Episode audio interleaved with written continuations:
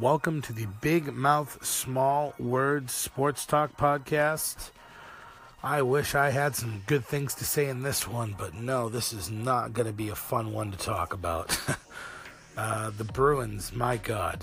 You know, when we last talked, everything was going well. Games one and two, we dominated. Game three, you know, went, went their way. Game four, we win it on their home ice. We're coming home. Game five, things look really good for us to close it out. And Tuukka once again craps his pants.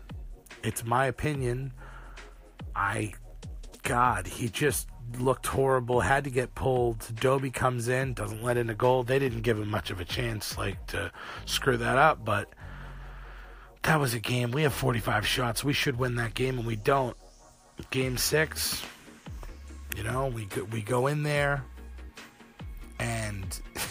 it starts off pretty good for the Bruins.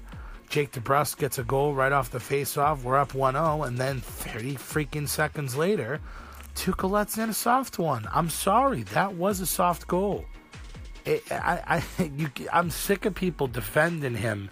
And uh, listen, I was one of them. I was one of the people that that want. I always, I'm, I'm waiting for him to take that next step, and he never seems to do it.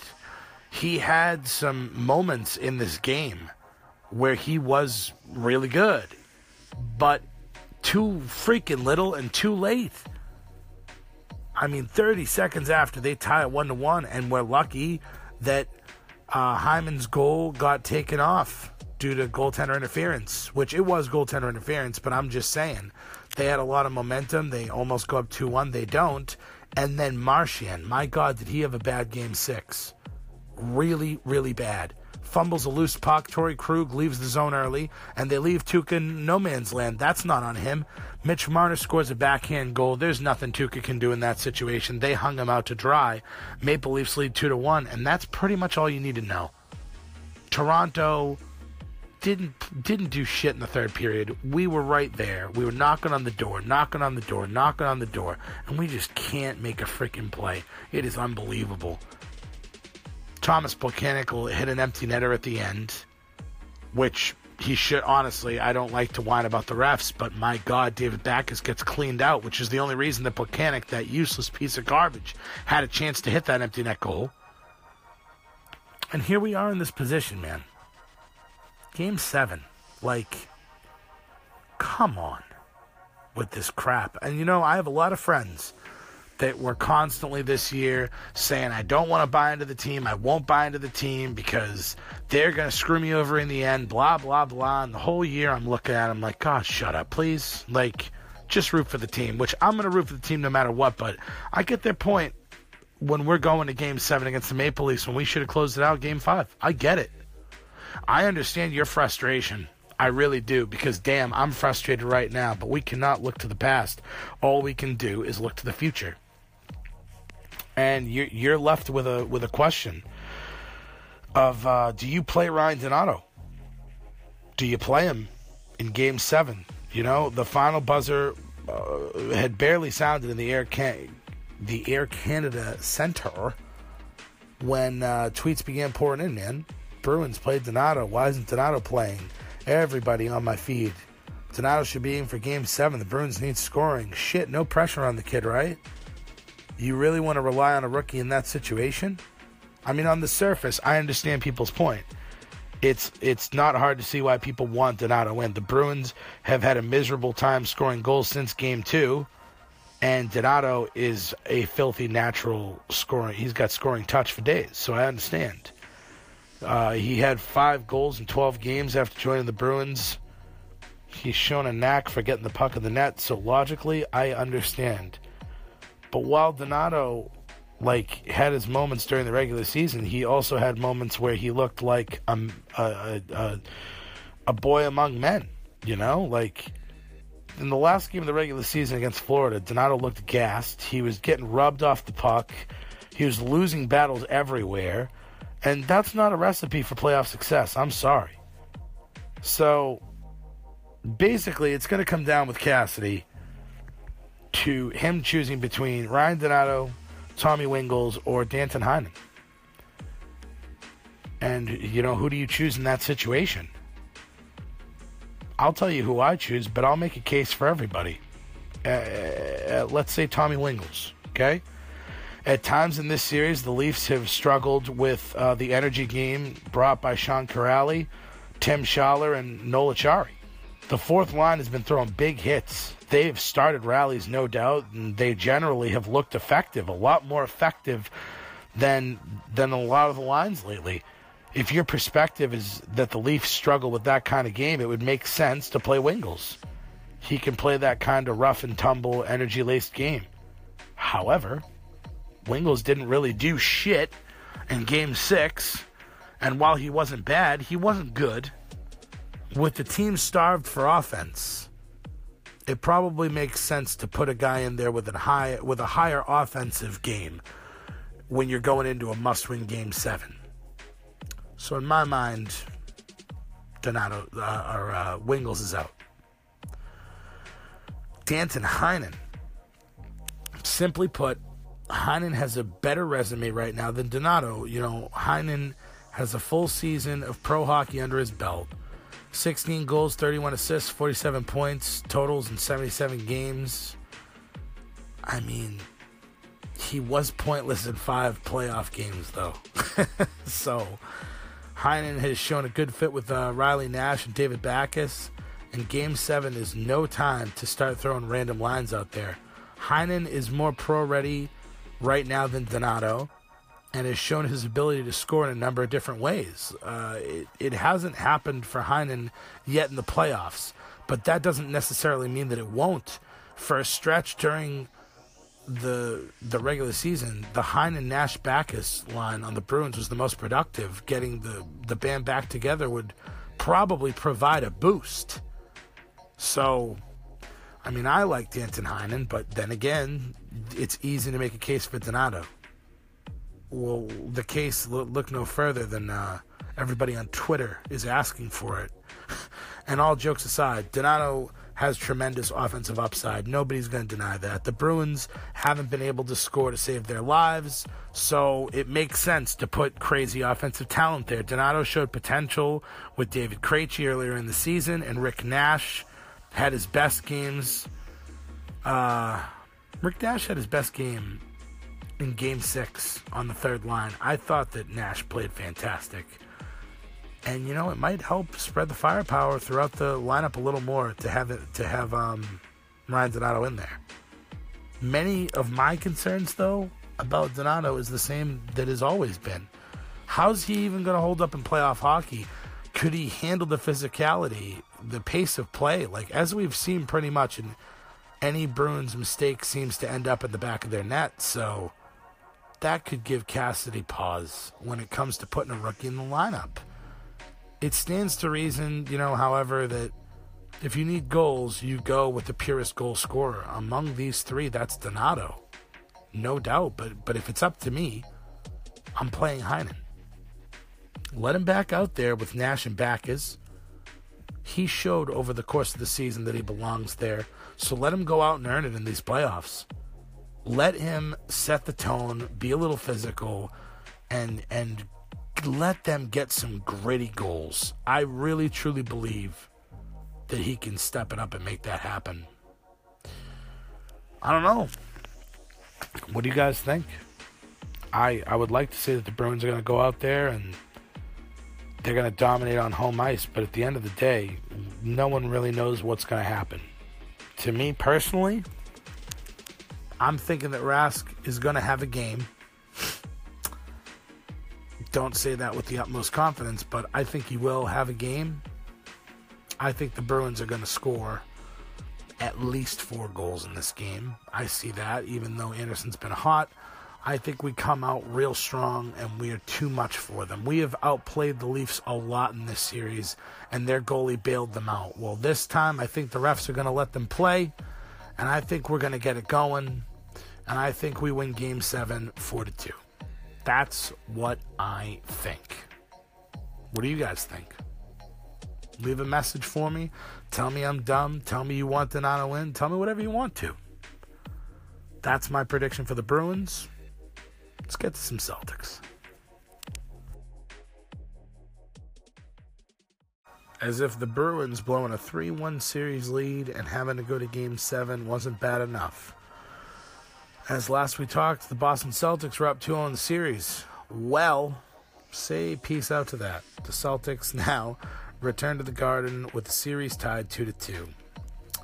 Celtics lost game 3 in a blowout.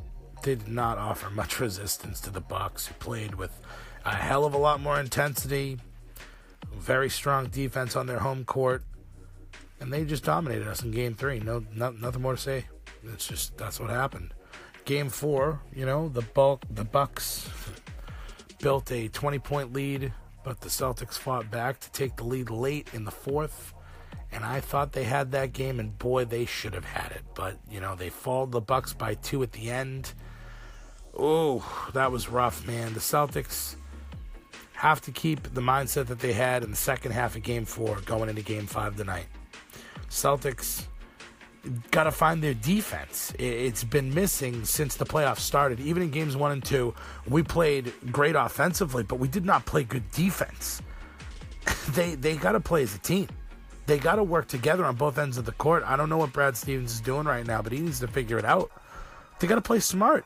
In the first two games, we didn't have any turnovers really. I mean, we had some, but not a lot. And and and now in the last two games, my God, we have a, like a million of them. They gotta, they gotta, they gotta figure it out. The Bucks are likely going to keep the same starters as they did in games three and four, as they were effective. Just the number one thing for the Celtics, in my opinion, for Game Five is defense. And hallelujah, it's looking like Marcus Smart has been cleared medically to play this game. According to Brad Stevens, it's a game time decision, but I'm pretty sure that uh, yes, he's playing in this game. Okay, if he does, and when he does, he's going to bring a big boost to the Celtics' defensive, or at least their intensity.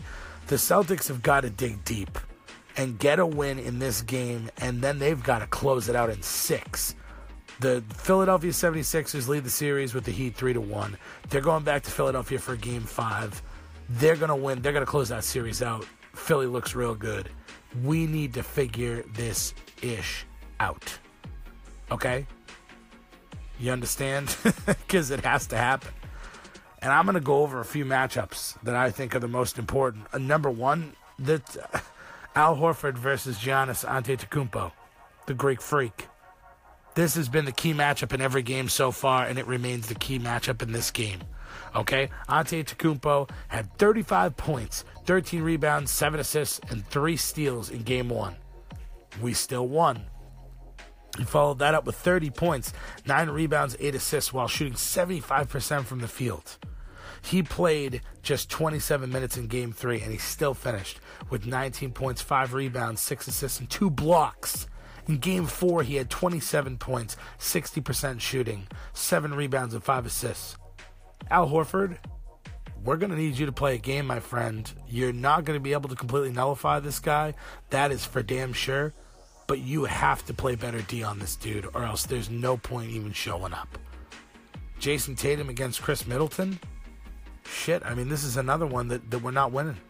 Game one, Middleton at 30, 31 points, 8 rebounds, 6 assists, 2 steals, shooting 60%. Second game, he's shooting 71%. Come on. Like, finishes with 23 points, 8 rebounds, and 7 assists, shoots 59% from the field and 50% from beyond the arc in game 4. Middleton is just, he's going off. It goes without, so it goes without saying at this point that the Celtics need to do a better job defending Middleton if they hope to win this game. Terry Rozier and Eric Bledsoe. I'm not going to bore you with all the numbers, as I just did. but Terry Rozier outplayed Bledsoe games one and two easy. Since then, where you at though? Where the hell are you, Rozier? Because we could sure as hell, we need to know who you are and what you're doing. Eric Bledsoe said after game two, who the hell is Terry Rozier? I don't know who that is. And he's proven it to be right, dude. Step up, figure it out. Now I'm going to say something right here, and this is just this is the key to everything. Celtics bench versus Bucks bench. This is all you need to know about the series. The Celtics reserves scored 27 points to 23 points. in the first game. Celtics win. Game two, Celtics reserves put up 41 off the bench, while the Bucks reserves scored 25 points. Guess what? We won. Up 2 on the series. Game three, the Bucks reserves contributed to 48 points, and the Celtics only got 30. Bucks win. Game four, it was even worse, with the Bucks reserves putting up 31 points, while the Celtics reserves only put up 15. And by the way, Marcus Morris had 13 of the 15 points. What the friggin' hell are you guys doing? The Bucks bench was a plus 37 in game 4 while the Celtics bench was a negative 30. Yo, wake up guys. The Celtics bench simply has got to contribute if they want to try to win anything. My good God, Marcus Smart, I- am sorry to put the, the weight of the world on your shoulders, but you need to figure it out. So I'm going to say game five, it's going to be all about that D, baby. All about the defense, okay? The Celtics led the league in defensive rating for the entire regular season. However, in this series, their defense has yet to freaking show up at all. They have allowed the Bucks to shoot 54% from the field and 44% from beyond the arc. The Celtics are capable of playing much better on the defensive end. And if the Celtics want to win this freaking series, they're going to have to tighten up their defense and get back to the team that had a 101.5 defensive rating in the regular season. In games 3 and 4, the Bucks were the team playing tough defense, and the Celtics have to be better as a team on defense if they want to win game 5. Defense, bottom line, is the freaking key. Now, next to the whole defensive end, rebounding is the second biggest thing to me that I think. We, so far, the Celtics have done a good job on the boards. The Celtics are averaging 42.8 rebounds for the series compared to 38.2 for the Bucks. It takes effort to rebound, and when the Celtics put that extra effort out onto the floor and rebounds, it usually translates to other areas of their game. The Celtics must continue to crash the glass as a team and give an even more effort into the boards in this game. Rebounding is the second biggest thing, no doubt. And the third, be fucking aggressive, please. The Celtics have to be more aggressive from start to finish. All right?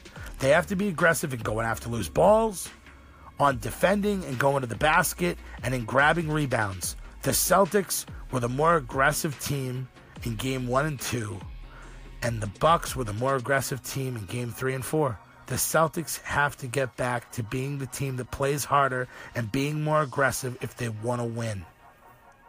And that's pretty much it, man. Straight up. We got home court advantage, and that in itself has to give us the edge going into this game. All right.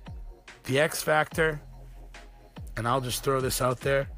In games one and two, Brad was able to push all the right buttons, use the right strategies to win. In games three, it was Joe Prunty who was able to get his team to play harder and do all the right things while the Celtics just couldn't get themselves going. In game four, the Bucks got out to the big lead, but Brad was able to make the adjustments to get the Celtics back into the game. Brad needs to have the Celtics playing their hardest and continue making adjustments to counter those made by the Bucks. Brad Stevens, this is your moment, man. You got to win this one series. Otherwise, you're just going to show to everybody that all you need in basketball is a superstar. Outcoach these guys. Lead us to a first series win, please. Then we'll see what happens with the 76ers. I say the Celtics do come out. I say the Celtics win 107 to 92 in a somewhat dominant performance. I think it'll be close going into halfway through the third, and then in the fourth, we're going to start really pulling away. And I'm hoping that's what happens. You heard it here first. Go Celtics. Win this game and then close it out in game six. Let's go Celtics.